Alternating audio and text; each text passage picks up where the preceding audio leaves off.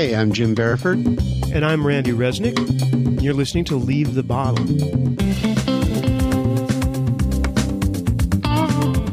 And you can find us at leavethebottlepodcast.com. Jim, uh, how did the trip go? Any any observations or comments on that at all? You were in a car for how many hours? Uh, well, uh, it felt like it was a lot longer than it was, but it was probably over the over one day, maybe seven, eight hours. The next day, a few more hours. But I got to tell you, I've always hated driving in Boston. It's a terrible place to drive, and it was just reconfirmed. I haven't driven for years in Boston, mm-hmm. and it was reconfirmed going in. Actually, wasn't too bad from Cape Cod, but coming back, what a nightmare! It took uh, about an hour and a half to go seven or eight miles because it was late in the afternoon, and it seemed like all of Boston funneled into one highway going south to, back towards the Cape. So you know, it was what it was. It was but, Chris Christie without Chris Christie, right? Oh, jeez! I tell you, yeah. Well, there, there, might as well there might as well have been a bridge gate right there, you know. But uh, other than that, you know, the drive was nice. The, the the Cape is nice this time of year to drive onto and to drive off of. It's not a place you want to do from Memorial Day to Labor Day, but uh, otherwise it's fine. But um, I spent a day with a family member at uh, Brigham and Women's Hospital in Boston, and everything is okay now. Good. But uh, impressive, uh, impressive setup. That house. But I know it's world famous. Uh, but what was interesting is it's a teaching hospital, so I felt ancient sitting out in the hallway while I was uh, on the computer and waiting for my relative and so forth that these there was flocks and flocks and flocks of young baby doctors to be, and it was just like, oh my god, am I really that old? I'm like, they looked like children, and the thing is, is that obviously if they're interning or if they're you know if they're going to medical school whatever their situation is and it's at brigham and women's which is a world class hospital these young people have to be extraordinarily bright and so forth not dummies by any stretch but i just felt so ancient i was looking at them and it was like it was just nonstop men and women Doogie Howsers yeah you know I, I, I went to see my mother in a in a hospital years and years ago and this woman came in it was this is like somebody that i knew knew in high school. Not she wasn't somebody I knew in high school, but she looked like the women who were the kids who were the girls who were in high school with me. And um, I'm looking. I'm like, what is this blonde, uh, nice-looking young woman doing? She says, "Oh, I'm your mother's doctor. I'm Doctor So and So." And I thought, "Holy, am I old?" And that was years ago. So you know, I'm old now. But yeah, that's that. That's a funny uh, that whole topic of age is a funny thing. And that's another thing I'm flashing on because I'm getting up there. And, and, and so when I see people on the street, you get a reaction. Um, and I used to live in Paris and I was, Paris is a big city and, you know, people are warned, young people are warned not to approach other people on the street, you know, big city, blah, blah, blah. When, when sure. it's deserted street, you don't just go up and talk to people. These adorable uh, girls who were maybe I don't know, 15, something like that. Really cute. A little bit on the made up side, but not horribly. You know how kids are today, whereas when I was a kid, it wasn't like that. But I'm, so they look a lot older, but they're actually, I'm sure they were just barely teenagers and they're smiling and coming up to me. And you know what? The first thing that's depressing is you know that at, at this age, it's not like they're going to come up and, and try to seduce you or anything because, you know, you're grandpa. my, yes. The, the girl who cuts, the woman who cuts my hair, who's in her mid 20s probably, we were talking and, um, she told me this is just a couple of weeks ago now, and she said, um, I don't know how this came up. And she goes, Well, how old are you? And I, I said, Oh, she says, Yeah, you're my grandfather's age. And I'm like, Yeah, thank you. Big tip coming up. Big tip coming. Uh, anyway, so these two, these two young women, these two kids actually came up and they asked me directions. But I mean, the way they were looking at me, it was I was such a you know uncle or grandpa, and it was adorable and heartwarming in one way, but in another way, damn, you know, out of the race, not a contender. it's it's a hard when you all of a sudden it's almost seems like one day it happens. Mm-hmm. One day that realization hits that your perception of you age wise is not everybody else's or many people's perceptions of you. I was always fortunate to look much, much younger than I really am. My mom, it was the same way, and I got that from her. I mean, I was kicked out of a bar when I was 33 because I didn't have ID on me. Wow. And and a bar owner, drinking age being 21 at the time, uh, he says, "I'm sure you probably are, but I can't take that chance." And I was laughing. I said, "But I'm 33 and I'm a bartender." And he's like, "Well, you know, if you're a bartender, sir, you should have known better, and you still have to leave." He's so right. my friends, yeah, he's right. What are you going to say? And my friends thought, well, they at first they were annoyed, but then it was really funny.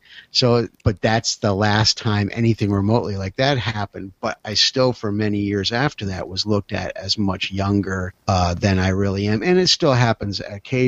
But it's I'm finding that it's less and less often now because somebody who I somebody it could be a coworker and it's my birthday and there's okay well how old are you? And I'll tell them okay it's like well you know like this year I'm 52 well not too many years ago there would be like a look oh my god you don't look anything remotely like that.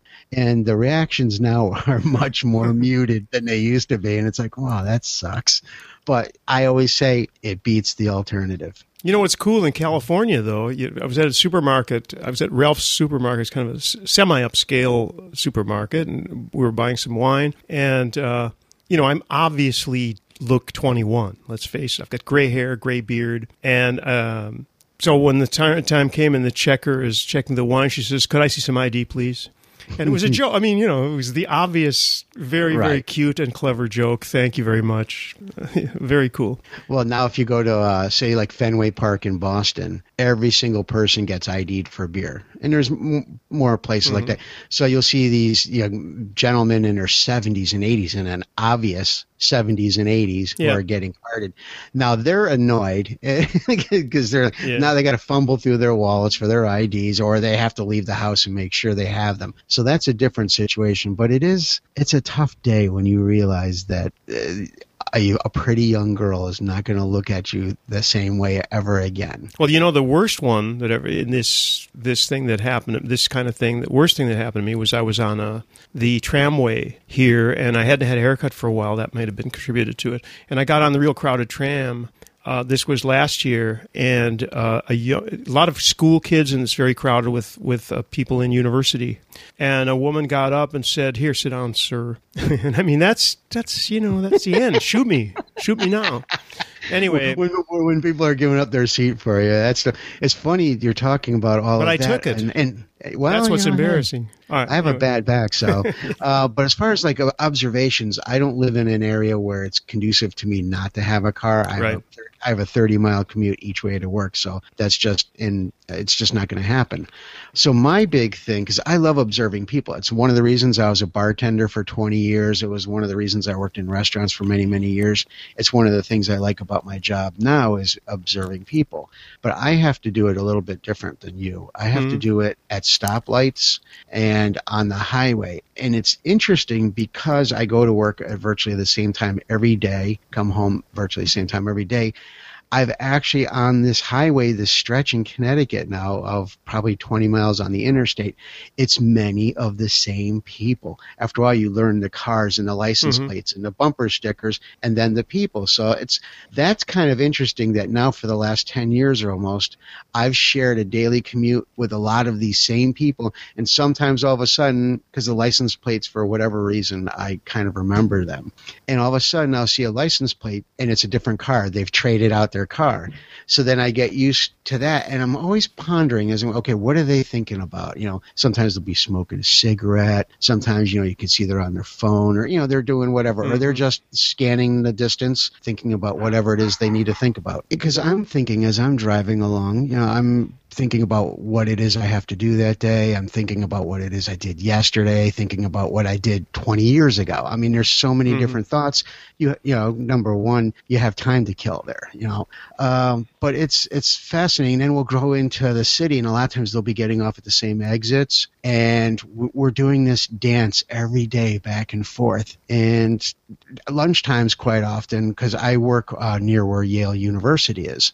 So I do a lot of uh, observations observation, I'll be taking a walk through the campus or cutting around the campus. So I don't get to have what you have in that sense, and I wish I did. I wish I didn't have to pay for a car and, and all of that. But I still, because I need that observation of people. I don't bartend anymore. I don't work in that whole industry, so mm-hmm. I've had to refocus on how I do it. But I'm I'm always fascinated by what's going through their heads. My wife, it's interesting.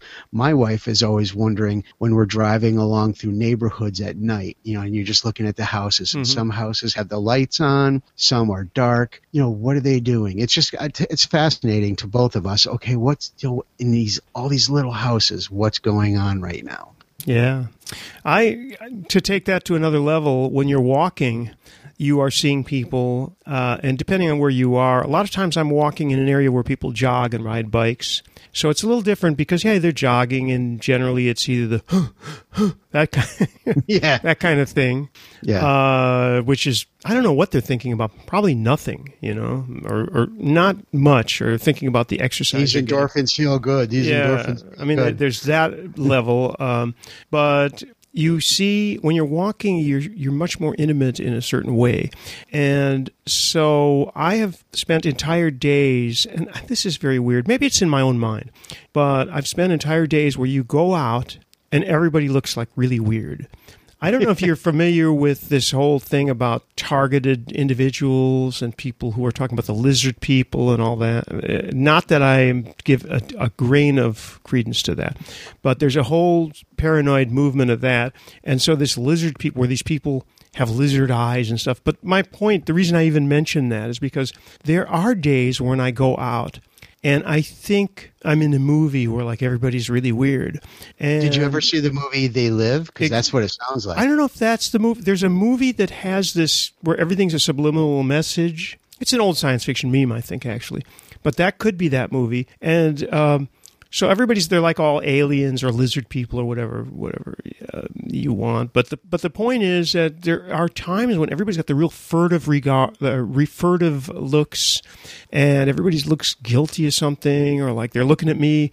Uh, and then there are days, and I had one day in particular where I was walking. It was in Paris, and I was walking the length of the uh, Seine River, and I people were looking at me, and I swear I felt like I was Jesus Christ in robes walking down. There was this look of love, and I mean love in the sense of. Um, religious kind of you know like i had a halo or something i don't know what this means is it is it me am i crazy maybe it's me and i'm just totally hallucinating but but there was just this day i was on my way to a family lunch and I was alone and I was walking pretty fast, but everybody looked at everybody who looked at me was looking at me like there was something, I don't know, maybe I was smiling, but it was very, very strange. And walking and looking at people is one of the best things I do all day. I just, you know, it's it's great to look at people, look at and then you start thinking, where did I wonder what she thought when she bought that coat? Did she think that was this is really going to look good on me because honey, you know,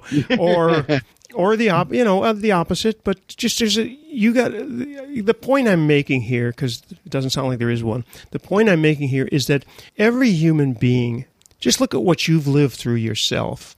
No one gets through, as they say, no one gets out of here alive. No one gets through uh, even 20 or 30 years of life without a, a huge, huge inventory of experiences. So when you look at somebody and they're wearing a funny colored coat, or or you know, a woman's got this weird orange color of hair that doesn't go with her age, but I mean, there's a whole encyclopedia of humanity in that one human unit, right? Agreed. I agree. Um, we talked about summing up, you know, and this is the opposite. You look at somebody, you go, "Geez, there's a whole life in that bottle," right? Well, it's it's like uh, I worked for a couple of years in New York City, had to commute in and, and take the subways all the time, and early on, I was told by people who live there all the time the do's and don'ts. This is what you do. This is what you don't do mm-hmm. on the subways. This is how you look at people. This is how you don't look at people. Particularly, certain people, you know, young, you know, with gang jackets on, this, mm-hmm. that, and the other thing. Don't look them in the eye. I felt like, wow, it's like you guys are talking like rabid dogs instead of human beings or something, you know? Don't look them in the eye. But, and at first I was kind of dismissive of this obviously educated advice coming from people who have spent real time in the city. And, you know, I kind of had a few situations that were semi close calls to uh, having trouble develop. And after a while, I did have to realize, okay, I have to listen to these people. But that was kind of a bummer because I was coming from an environment, an open environment hmm. outside of the city where I didn't have to think about that. I could just be me. You could just be you. And just me looking at you wasn't enough to maybe get me shot. Right. And in you know in New York City, and there's wonderful, great people. I love New York City, so it's not. I'm not trying to paint a broad brush of the of New York City as a just horrible, dangerous place because it's not. But I did, in some ways, I kind of felt a little bit ripped off, and that I didn't get to experience some things that I thought that I would get to because after a while, I felt very on guard, day after day of going in, and, and I was uh, for my job, I was carrying very expensive electronic equipment. I mean, worth thousands and mm-hmm. thousands of dollars mm-hmm. in this in a in this case. So I couldn't, you know, I couldn't get robbed of it or anything like this. So I kind of had to try to melt into the scene. Um, which really is kind of impossible in some ways for me because of like something I mentioned on the last show. I don't, I'm not really afforded that a luxury of completely melting into a scene. But it was very interesting that um, there there were almost like rules, rules to riding the subway. I don't know how it is in Paris that way. I don't know if you have to be that guarded. Well, first of all, well, first of all, you have to. I'm sure this is true in every city that has uh, a mass uh, transit which is that you do, ha- uh, particularly subway, by the way, for some reason, because buses are buses probably the world around, right. but in subways, you, it's a funny paradigm, and that's why so many um, movies show people in subways because you're trapped. You're underground. You're trapped, and um, yeah, there's a first of all, there's a whole bunch of things about riding it as far as getting stuff stolen. So you do need to be aware, for example, that certain seats are really easy to get to and they're near the doors, so you don't um, have like your brief, your obvious laptop bag uh, on your knees in an, in a way that's really easy to grab from behind and then just jump out that door. So I mean, there's a few little things like that. As far as looking at people, one of the things that you learn and again, this is probably universal too. You can always look at the people in the other car when the trains cross. So if you're at the station and there's two things, you can do anything. I mean, you could even be do horribly rude gestures or what. It doesn't matter because they're never going to catch you. And uh, that's. But I mean, not that I would recommend or do it myself. I'm just saying that. But you can kind of stare um, and look at people in a more uh, frank manner, whereas you have to really be careful when you're in the same car you're looking at people. The other thing is in trains in this country, when the cell phones first became ubiquitous, it was like uh, horrible. And it was true of all ages. There would be the old people who got the phone for Christmas and didn't know how to answer it. So the phone would be ringing for like half hour. Uh, plus, they didn't know how to set it to voicemail, so maybe it wasn't going to it. And they're trying to answer it and so on. Then they they speak louder because they're hard of hearing and uh, and so on. Then it became mostly young people, and I was in one train where some guy was making calls. It was still a little bit of a novelty, so he's making call after call, and somebody finally said, "Look, you know that's enough. Everybody can hear you making this call. Everybody in the in the car." And we're sick of it. And he goes, Well, I was doing this and I was doing that. And everybody turned around and said, That's right, STFU. you know? And that, you know, that uh, was funny. I mean, there's been a lot of that. And just before you go, I just want, before you say what you had to say, I just want to say that that's why I totally voted against uh, playing, um, being able to make phone calls on flights because, because I, I think that would lead to pandemonium. I really do. I think that there'd be major fights going on only because people insist on making calls where they're not saying anything and you're sharing that and you're sitting next to them. Anyway, what were you going to say? Oh, I, I absolutely agree. And the thing is, is on a plane, you're trapped. Yeah. At least, at least on a train, you can go to the next car to escape it, even if momentarily. Hmm. One thing my wife and I noticed last year, we were going for a weekend to Washington, D.C., and Amtrak now has a quiet car. And I was mm-hmm. like, it's about time. It's about time because it just has gotten ridiculous. And that's respected? or trains. Is that respect? I mean, is it yes, pretty much full? Yes, yes, yeah. Uh, uh, we found, I think, only one person for a minute or two who broke that rule. But the funny thing was, every other car was packed like sardines. Mm-hmm. The quiet car there was maybe five, six, seven of us the That's entire time from Connecticut through New York, all the way to Philly, all the way to Washington. It was like people were allergic to it. People were like, you know what? If I can't talk anytime I want, if I can't play my tablet, you know, anytime I want at the volume I want, if I can't listen to music, I don't want to sit in there at all. And it was actually kind of interesting hmm. that people would have rather have been jammed up tight in the other cars than to be in that quiet car. And it, it was kind of telling in that sense. Um, I have a really, really funny train story for Mhm. you. Oh, Yeah, oh let's go with it. gosh. But one of the last thing on subways for me is is Montreal subways are the safest I've ever been on. And Montreal, my wife and I go up quite often because it's only about a five hour drive. And we've never had any problems. I've never felt threatened up there, no matter morning, noon, or night. Toronto is a close one, but Montreal, absolutely. It's I don't know what it is about there, but I'm sure stuff happens, but we've never seen it. And all the times we're on the metro there. So Yeah, but maybe everybody's speaking French, saying, "You see that guy over there? He's looking." oh, oh, my wife, because my, my wife had a very, very bad experience by, by a French waitress who treated us like garbage. So it's like she just she tries hard not to equate all French now like that, but she has a very, very. And when I took her to Quebec City last year, and she ended Mm-hmm. up loving it, and the people were wonderful. But when I talk about Montreal now, she's like, she'll go because she loves Montreal, but oh, they're going to be really nasty to us, the French people. And she said, and you're one of them because I'm French Canadian. I'm Mhm. part. And uh, she's like, and you're you're one of them. it's like you know, don't blame everybody just because one waitress was extremely rude to us. You know, there's, there's a funny little segue um, on that, which is that um, my wife is uh, is French, and we were in Belgium, and you know, Belgium is multilingual. It's French, Flemish, French and Flemish. That's it, I think.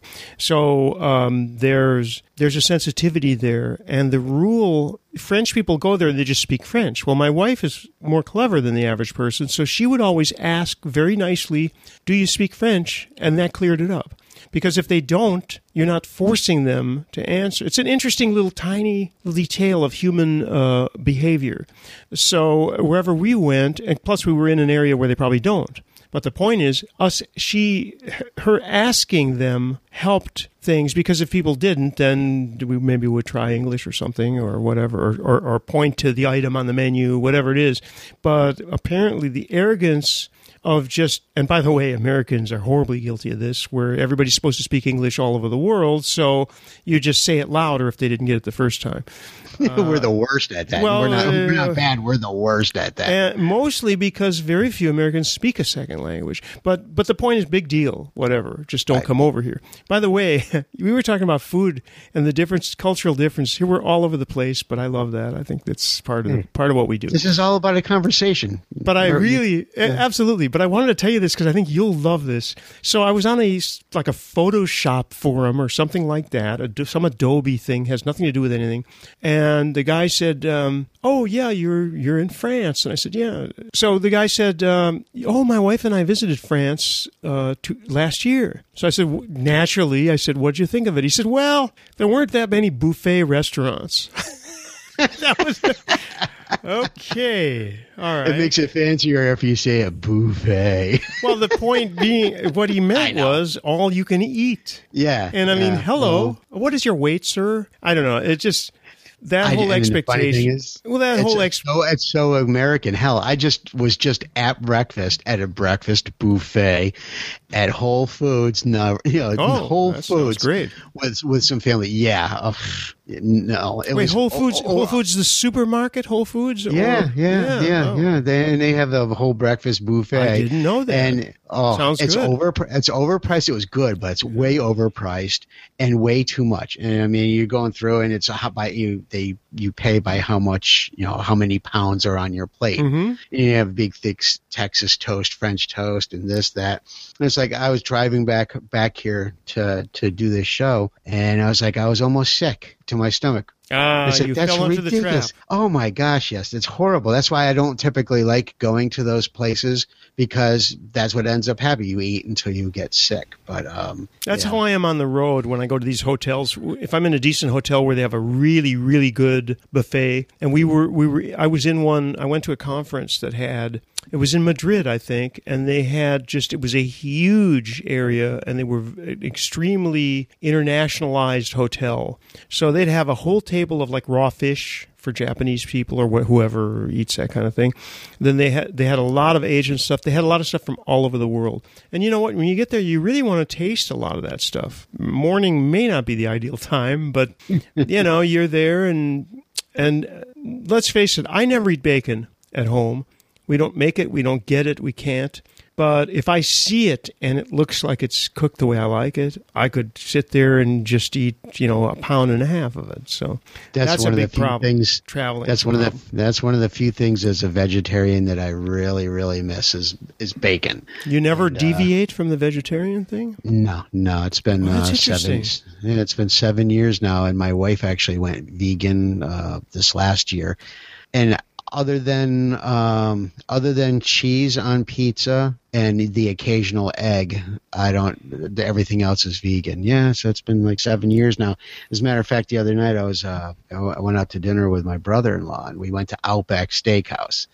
And he's like, oh, "What are you going to do?" You know, and I said, I, "I can. I, I've gotten creative. I can build my own meal, which is what I did. Mhm. But going away for like my wife and I, it's really tough. Um, especially because we tend to go to very more remote places like Newfoundland and uh, out west, well, Moab, Utah, you know, places Mhm, way mhm. out, no, out, way off the beaten path. I mean, if you're in Chicago, New York, Toronto, places like that, you can find a million vegetarian uh, places to eat. But if you're out in the middle of nowhere, it really it's it's tough. I mean, uh, this last this last year we went to uh, the Upper Peninsula of Michigan for a week, uh, Lake Superior and that whole area, very very remote, out in the middle of nowhere for the most part, and we knew we were going to be. So my wife, for like four days ahead of time, is our she's making and baking vegan snacks, Mhm. vegan foods for to prepare for us that we could bring on our trip because we drove out 15 16 hours each way and then all the driving we were doing there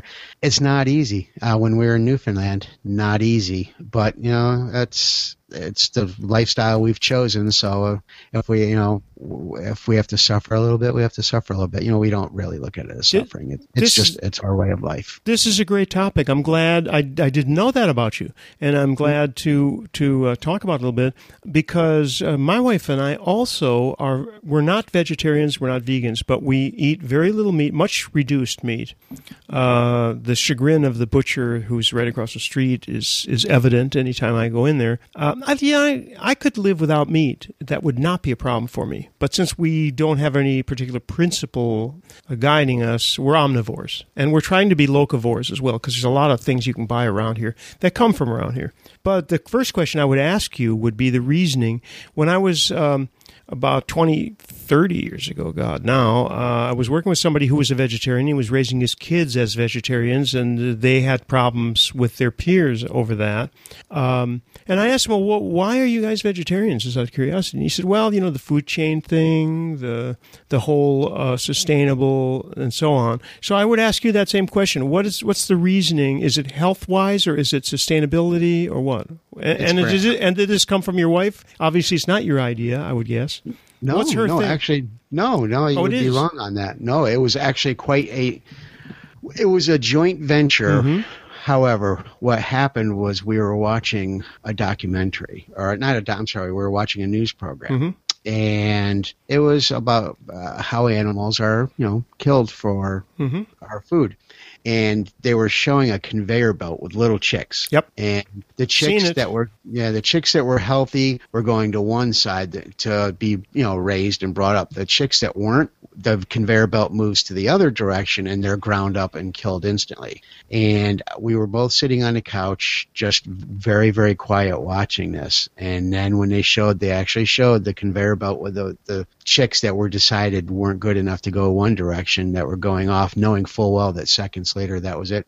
I broke down. I just absolutely, I can barely even it's talk about it now. I broke down in hysterics. I, I was absolutely crushed. I mean, now we have a slew of cats and dogs. Uh, my wife works. She's the the head of uh, the nursing staff at a veterinary hospital. That she Oh, went cool. to college for that. Mhm. Um, that was an epiphany. That was an epiphany, and uh, in that moment, we and we just looked at each other. We said, "We can't do this. We can't." And I'm not trying to sound judgmental. That's everybody's choices in life are their choices in life. And I come from dairy farmers. That's the funny mm-hmm. part is yeah, I come is. from dairy farmer where you know getting up at four or five o'clock in the morning to milk the cows and and all of that stuff. And I always ate meat. I always you know loved it all. I mean, that was that was part where I came from. But then after that, mm-hmm. we watched uh, Fast Food Nation, oh, the movie yeah. Fast Food, yeah. and I, uh, you know what, I really, I'm not trying to. I'm, the one-two no, punch. I have no interest in converting anybody or anything because it's such. No, a no. This is a very decision. personal. This is a very personal thing. I was just curious about, and th- this is interesting what you're saying. So this is a kind of a conscience raising where you saw these two things and you go, "Hey, I can't condone this. I can't be a part of it." Right? No, I, no. I, and the thing is, is I acknowledge I do have certain issues more so with the vegan community than I do with the vegetarian Mm-hmm. community. But I do have issues with some people in both because there's an expectation of perfection. Like because Yeah. I do have because I have cheese on my pizza, there are people in the vegan community who consider me no different than you eating meat. That I'm still that even if you contribute in any way, shape, or form, Mm-hmm. you're just as bad. Number one, life just is not that pat. It's No. not that pat. And the other thing is, is they I acknowledge freely, freely that when I'm eating vegetables, when I'm eating fruits, when I'm eating a, a soy and so forth, that the process involved in collecting all of that involved displacing and or the killing of insects, bugs, uh, animals that had to be displaced from the land where all of that was grown. So yes, I'm still contributing. You know, there's no way of getting around that. It's kind of like what you said er- earlier. No one here gets out alive. Mm-hmm. No one, no one eats in a perfect way No. that involves absolutely no destruction of another sentient being. And I consider that. And I've had people tell me, "How can you place?" you know that that field mouse on the Mhm. same par as as you and it's like it's my belief i'm sorry i but you have to at least acknowledge without so you're not a hypocrite. And that's my problem a lot of times with a lot of the the hardcore people is that is that they're hypocrites and at least you have to acknowledge that. And that's why therefore that's why i don't judge people like you. I don't judge all my family. Every last one of them eats meat and happily so. Mm-hmm. I don't judge them. It's our own choices along the way. I- and, and I think that's fantastic. Uh, I I don't want to talk about guns, but I wanted to mention simply what you just said reminds me of so many polarizing issues. Guns are one of them, and the fact is that almost everybody always has it wrong, especially on the internet. Uh, You know, it's all this absolute. Well, you don't understand. You're an idiot. Blah blah. The the point is, you do what you feel is right, and you have a reason for doing it. So the the denialists is that a word? Are is I mean, there's no difference between being polarized on one side or being polarized on the other. You got Right. to look at, as I said earlier, the human unit. You've got this thing in a bottle that's a human being, and I mean, we can't. We're not perfect. There's no way we're ever going to be perfect. Uh, what we try to do is for health reasons. I don't think it's great to eat meat all the time. People who eat a lot of meat, like are, it's funny because people who are kind of, I would consider in denial, are very much um, upfront about it. And again, this is kind of again, again, I don't want to talk about guns, but I'm saying it's very similar. This whole thing of well, you don't know what you're talking about on either side. It's always weird to me because I don't judge people either who eat meat. Hey, if you want to eat steak every night, fine. I don't particularly want to eat steak every night. We eat meat maybe once a meat once a week, by the way, and we do eat fish. And this is what we like, and we try to we try to be local when we can. Uh, we live in a region where there is meat grown and so on. I had a question for you though, a specific one, which is, if your family was a dairy farm, and assuming that they may have Now, I don't know if this is how this works in the industry, but we're talking about family farming now. The family farm might kill a cow and butcher it. Did that ever happen in dairy farming, or does it not because it's dairy and we don't butcher butcher animals? Yeah, it, it's it's different there. It's two different things. Yeah, it's two different. I mean, I can only speak for my uh, I can only speak for my family's farm, but no, that wasn't the case. For Well, the reason I ask the reason I asked that question, and I'm going to ask it again, but I'll, let me clarify. The reason I asked the question is because if you were talking about a family farm which then, you know, they've got pigs and they butcher the pig as against the industrial butchering of animals, where they do it because the f- true farmers in families love their animals. And you know that when it comes time to kill the pig, first of all, they feel something. Second of all, they do it in the absolute most humane th- way possible. Unlike, say, somebody with a bow and arrow who's not very good at it out in the woods, you know, or the industrial. So, would that make any difference to you at all if you were talking about the family? In other words, if, if your brother in law was raising beef and you knew they were doing it, no, that wouldn't do it for you. I, I would Still not absolutely good. Not, I, I would absolutely not like it. no. Okay, but you would Uh, you wouldn't condemn him because they would he would be doing it the right way, but you're that you're not going to eat that meat. I don't know if it's not so much a matter of condemning. I I guess Well, you I get a condemn the industrial. You would Well, definitely. Oh, I mean, absolutely. I I, too. I, defy Horrible. anybody. I defy anybody to watch just the last five minutes of Fast Food Nation Yeah. and come and come back to me and tell me that the industry is okay. Yeah. it's not. No. And this this free and now you're going to get me on this tangent, but this whole free range that's just a feel good so people can Yep. feel good about the decisions they're making Yep. and where they can't even be honest. Feel good. Free range is just a bullshit um, Yeah. misnomer for they they barely get anything more than if you had just kept them penned up the whole time. Mhm. But for yeah, I- so maybe I do actually have a little bit more problem with people eating meat than I'm letting on. Okay. But um, I to me it's just just be honest, acknowledge, acknowledge the Mhm. end of that animal's life, acknowledge that. I've always said, maybe it's because I have a lot of Native uh, American heritage, Hmm. that like people like uh, Eskimos, people, you know, Inuits actually is the proper Mhm. term for them now, that, you know, live off the land that way, that hunt and gather as our, you know, forefathers many, many generations ago did. Them, I don't have any problem with. I don't have a problem with that. I have a major problem with the with the way. Forget about what's injected into foods now. Forget Ooh. what G, forget GMO and all of that. I mean, the stuff that's being pumped into these animals to be fed to our families is just, it, to me, it's a criminal offense. What's going on? Antibiotics, for example. Yeah. Oh, oh, it's terrible. It's terrible. Oh. And now all of a sudden people are getting sick and they're not getting better because these super viruses, well, because they've, you know, that's kind of getting back to the whole medical thing. One quick thing. Yep. My wife told me this morning, she's uh, studying in the medical field. She's kind of going to be making uh, certain uh, career changes.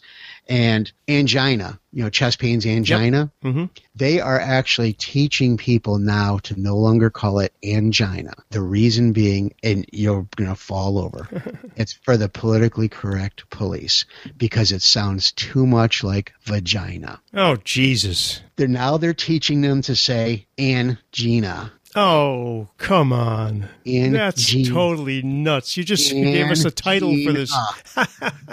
Absolutely, that should be the title of this. I said to No, her, I thought she was kidding because because she has a. My wife has an awesome sense of humor. I thought she was That's kidding. but- crazy. And she said, I kid you not. I kid you not. She said, the PC police, they're teaching people now to say it angina. Because I've always teased her, there's this uh, city in Saskatchewan Jesus. called Regina. So I've always teased her about, you know, oh, my favorite name in my city is Regina. But that's what they're doing now. And I was just like, oh my God, okay. I just had to, I just had to yeah, that's that was- that's pretty. That is that is that is pretty incredible. Life is too short to change a word because it sounds like another word. A- and why are you that? Are you that worried about that word? Ooh, vagina. It's a Well, that's a whole- dirt, It's a dirty word. Ooh.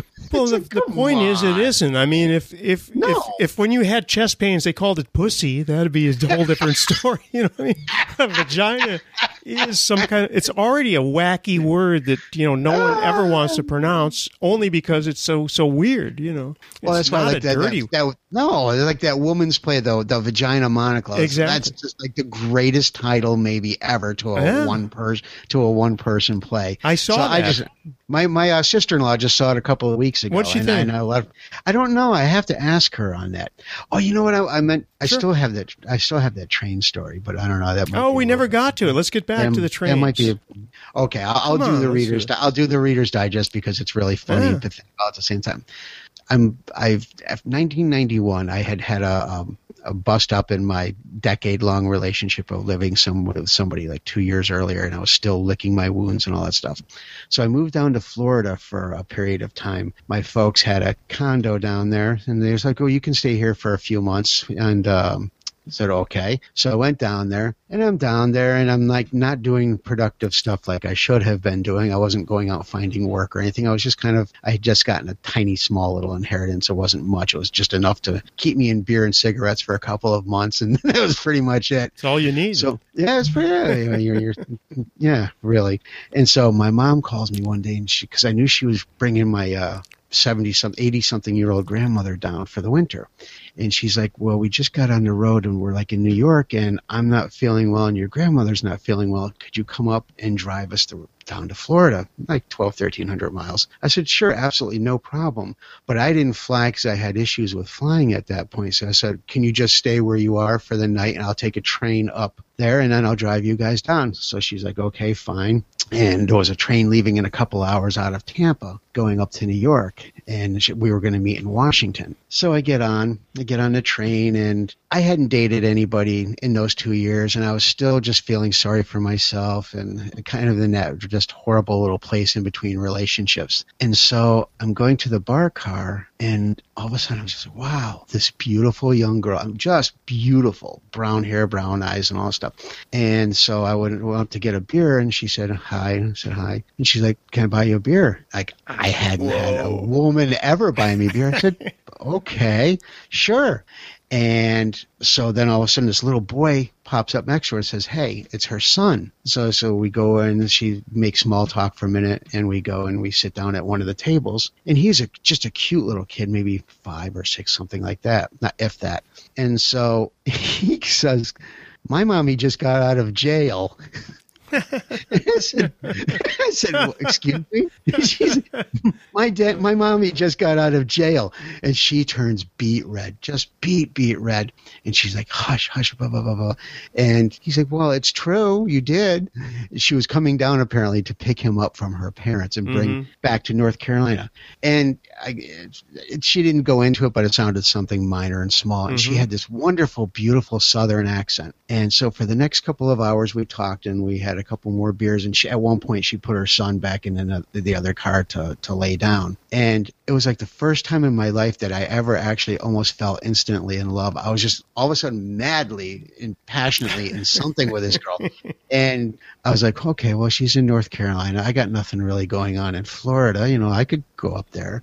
You know, I just bring my mom and my grandmother down and all that stuff. Well, as the hours went along, she ended up having to go back to her seat, and you know, my life was not going to be going to North Carolina after all. Hmm. So I'm in the bar car and I'm drinking with some other new friends that I met and got drinking some more and some more. And the next thing I know, I feel somebody shaking my shoulder. Sir, sir, and shaking my shoulder. Sir, sir. What, what, what? I'm like looking up and I see a family and they're looking at me and they have breakfast. And they're just the, the look of horror on the parents' faces and the little kids looking at me with bewilderment. And I look over to another bar car table and it's another family. It's morning. I had passed out on one of the bar car tables.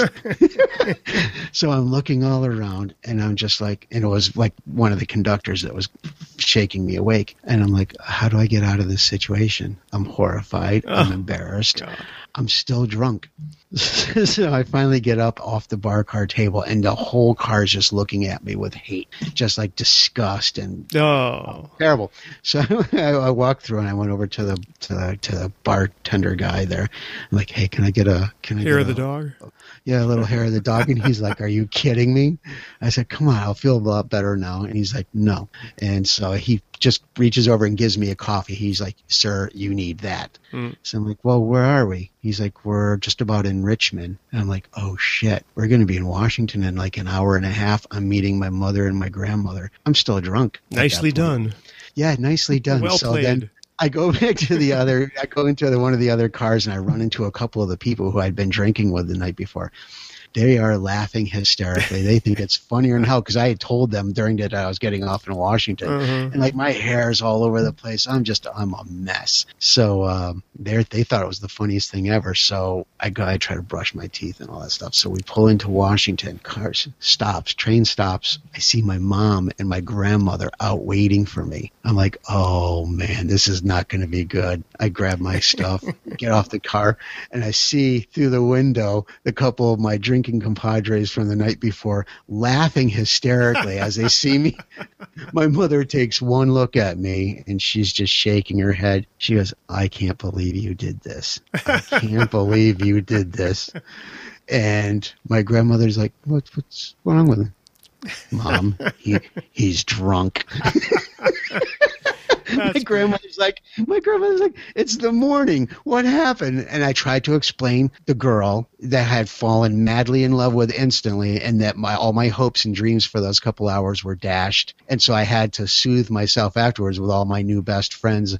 It didn't go well. So my mom drove us to Richmond, and we had to stop here was still the morning. We had to stop till the next day till I. now I, t- I tell that and laughing twenty some odd years later, but mom, when you're listening to this, you can stop reminding me about it now. Not a I've, comfortable moment. I've served my sentence on that. It was it was a long next couple of days to Florida after wow. that. Excellent so story. I, Excellent story. Yeah. I think we need to call this, even though it's a minor part of it, the angina monologues. I love that. I love that. Does that hey, work? are you watching the oh the angina monologues? Absolutely. Are you going to be watching the Oscars? Do you guys get the I'm Oscars a, live well, over there? Is no, it, we would be in the middle of the night. No, we could get it on the internet, but I'm not a big Oscar person. I might be interested, vaguely interested in if somebody won. I might be outraged that they won too many awards or something, but I'm not. I'm not huge on it really. Yeah, what I am I watching, be... though, that you, you, under your suggestion was Idiot Abroad, which I think is very funny. I don't know how long that, that thing is gonna that thing is gonna work. I've watched the first four or three or four. Very funny, really good. Um, I like Stephen Merchant, by the way, and uh, of course um, uh, the Office. Guy. What's his name? Um, the other guy. Uh, Ricky Gervais. Ricky Gervais, brilliant, of course. Those guys are both brilliant uh, British comedians and um, Carl Pink- Pilkington is great. I don't, I don't know. You know, obviously he's he's joking around. I mean, he's he's a comedian too. So, right. But the whole thing is just it's very very cleverly done. And I just watched the one where they were in Israel and Jordan and stuff. he, watched, he was all worried about terrorism when well, he was. I mean, in- plus they go and kidnap him. I don't want to get too much into that, but people should yeah. go watch it. It's a great suggestion. I didn't find Amber. Um, I haven't looked on Netflix yet. You say it's on there. I will. Uh, yeah. I look in other places first to make it easier. Um, it's on Netflix in America. I don't know about over. Well, like, that's where I am. But, that's where I am. I'm well, in America. Well, I, as far as Netflix knows, I'm in America. Sure, but I'll, I'll look. For, I'll look for that. Yeah. But but the idiots abroad, the idiot abroad was was a good choice. Um, I'm looking forward this evening to watching the next episode of Banshee, which is basically a lot of sex, a lot of nudity, and uh, a lot of fighting. But it is it's a very compelling story of morality, and um, it's on what is it? Showtime? No, uh, no, Cinemax. Um, Cinemax. So, uh, Cinemax. she, uh, the woman who who's actually my least favorite character. She's a very nice actor, but she, the character's not great. Uh, but she was going to be on that hangout with Maria Kiban. I don't know if you've ever Kiban, uh, have you ever seen that? But I've been on her hangouts. She does them on Google Plus. It's My Fox LA, I think, is the page. I've talked to people from different TV shows. It's kind of fun. I'm not, by the way, I'm not a fawning fan of anybody, uh, but if you have a chance to exchange a couple of words with somebody, it's kind of fun. And she was going to be on it, and I was going to ask about the the nudity scenes and how that was, you know, filming, how it is filming stuff when you've got 20 strangers standing there watching you with cameras, and um, I was surprised by it, and somebody said, "Well, they're pra- they're practically soft porn anyway." Cinemax. Yeah, that's See, why I don't call, know that. they call it they call it Skinamax. Really. Oh, cool. Yeah. Uh-huh, See, I don't know that. This is the advantage of being a Yeah. foreign uh, Yes. is that I did not know that. So I'm, you know, telling my wife, "Well, look at it. We got this new thing. I've heard uh, my brother told me about it. It's supposed to be good. It's it comes from a co- from a comic book actually uh, called Banshee, and it's here's the story and all that. But it's brilliant. You're not watching it, I take it, right? We have asked you before. I start. I started actually. I've started to watch it, and I'm going to watch it again. And here is here is my recommend. I'm going to do this early this week because it Mm-hmm. Sure. Mm-hmm. actually ties in right to Banshee. Anthony Anthony Starr, the star of Banshee. yeah, he's great. He is a New Zealand actor. Mhm. He and this is on Netflix. It's seven seasons. It is one of the best shows we've watched in the last twenty years. It's a New Zealand TV series Uh-huh. called Outra- Outrageous Fortune. I'm writing it down All- right now. Outrageous. Outrageous Fortune. All seven years are on, and you got to watch them from the beginning to the end. And it's actually a play on Shakespeare. Uh-huh. It's about it's about a, a family that was always criminals, and the head uh, father of the them goes to jail. So they decide the mother decides we're going to go straight now. It's a dramedy. It's Mhm, drama, mhm. but a lot of comedy. It's very funny too. The father of that show is the star of uh, the the sci uh, Defiance on Sci-Fi Oh Channel. yeah, he's great He- too. I Yeah, like he's him. he was yeah he was on um he was on Ugly Betty for a while. He was on uh, True Blood for a while, but he played Wolf on Outrageous Fortune as Hmm. the uh, as the uh, the father who's in and out of jail. But it's the escapades of this family as because most of them really want to just still be criminals Mhm. because they like because they're good at it and they like it. Well, Anthony Starr, the star uh, of Banshee, he plays two roles. He plays twin brothers Huh. one one who's a lawyer and one who's a stoner ne'er do well with a heart with a heart of gold. The lawyer's a total scumbag, but the other yeah, Jethro and Van, he plays two characters in it,